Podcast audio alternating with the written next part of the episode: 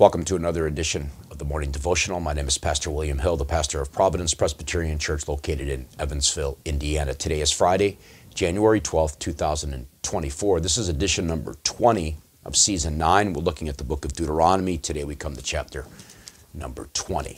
Let's pray first, and then we'll consider this chapter together. Father, as we look at your word uh, again today, we pray that you would give us grace and understanding into these matters that are here in this chapter. We pray that we would apply them to our daily Christian life and that you would give us insight and understanding, that your Spirit would teach us.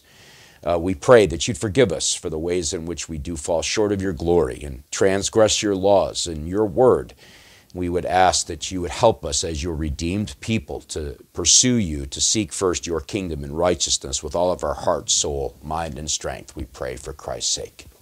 Amen. Well, Deuteronomy chapter 20, as the heading of the ESV study Bible that I'm using in front of me, says it, it can, contains various sundry laws regarding warfare. Now, this is important, of course, as we understand the chronology of events. Moses is preaching here. He's still dealing with the sixth commandment in this chapter.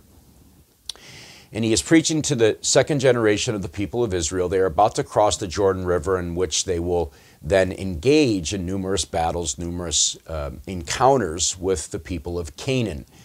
And so God gives to them uh, various sundry laws that govern their warfare as they go into the um, into the promised land. Let me f- read the first nine verses of the chapter. I'm going to pause here and there as I do to make some comments about uh, the things that I'm reading, but you really should read the entirety of the chapter. Deuteronomy 20, verse 1 When you go out to war against your enemies and see horses and chariots and an army larger than your own, you shall not be afraid of them, for the Lord your God is with you, who brought you up out of the land of Egypt. Now, this is a reflection, I think, backwards into the book of Numbers, in which the people, uh, the, the, 12, the 12 spies, the, the spies went into the land. They came back. 10 were afraid. They can't, we can't win. We're going to get creamed. And then two of the spies, Joshua and Caleb, of course, were faithful to, to uh, in understanding the promise of God to give them the land. And here God reminds them that He is with them uh, he is the one who brought them up out of the land of Egypt. He has been with them ever since that point. He's been with them before that point, but he's been with them as they journeyed to Sinai and now as they've made their way to the banks of the Jordan River the God of heaven has always been for his people. Verse 2 When you draw near to, to the battle, the priest shall come forward and speak to the people, and shall say to them, Hear, O Israel, today you are drawing near for battle against your enemies. Let not your heart faint. Do not fear or panic or be in dread of them, for the Lord your God is he who goes with you to fight for you against your enemies to give you the victory. Now, we're going to see that, and you will see that if you go and read through the book of Joshua, you see this refrain, this idea, this theme is present throughout the book of Joshua uh, quite frequently. In fact, it, it, if memory serves, it's something that you read about in just about every battle that occurs there. Verse 5 Then the officers shall speak to the people, saying, Is there any man who has built a new house and has not dedicated it? Let him go back to his house, lest he die in the battle, and another man dedicate it. And is there any man who has planted a vineyard and has not enjoyed its fruit? Let him go back to his house, lest he die in the battle, and another man enjoy its fruit. And is there any man who has betrothed a wife and has not taken her? Let him go back to his house, lest he die in the battle, and another man take her. And the officer shall speak further to the people and say, Is there any man who is fearful and faint hearted? Let him go back to his house, let him make, lest he make the heart of his fellows melt like his own. Now, those other matters about returning to the house, and what I'm just going to skip over that, but I do want to comment on this verse here. Uh, unbelief is contagious. And when we do not truly um, believe in that which God has promised, and we begin to murmur, complain, and begin to s- spread our disbelief around, it can be very contagious and it can do great damage to the congregation. And so here, uh, the, the, instruction is to go back uh, to his home, lest he spread his disbelief among the people. And when the officers have finished speaking to the people, then commanders shall be appointed at the head of the people.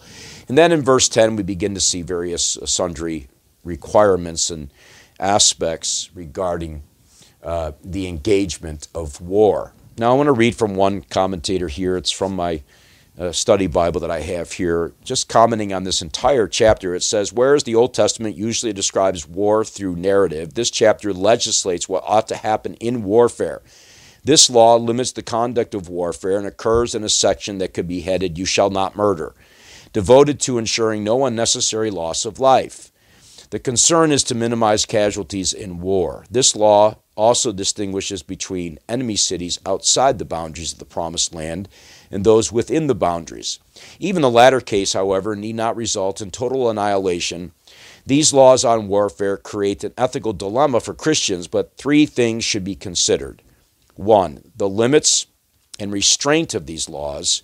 Two, their context in securing the promised land. And three, the priority of offering terms of peace to cities before attacking them. And it goes on to say that the New Testament picks up on this whole idea of Christian warfare, but it doesn't do so in the sense of actually taking up arms and uh, taking up guns and swords and spears and, and so forth, but it speaks more candidly to the the warfare that you and I are engaged in every single day as Christians. We are in a spiritual battle. We wrestle not against flesh and blood, but against the principalities and the powers and the darkness of the air and all these things that you've heard talked about time and time again. Our battle is against the world, the flesh, and the devil. And while, yes, there was actual war in the days of the people of old in the Old Testament, and while there were, uh, in the New Testament epoch, in the New Testament era, there were wars. You think of the numerous crusades that occurred under the banner of Christendom. And you can debate and argue, and we can discuss uh, the legitimacy of those crusades. Uh, you, uh, one thinks of the Covenanters and Scotland and the battles that they in, it, it, they uh, they waged uh, during that period.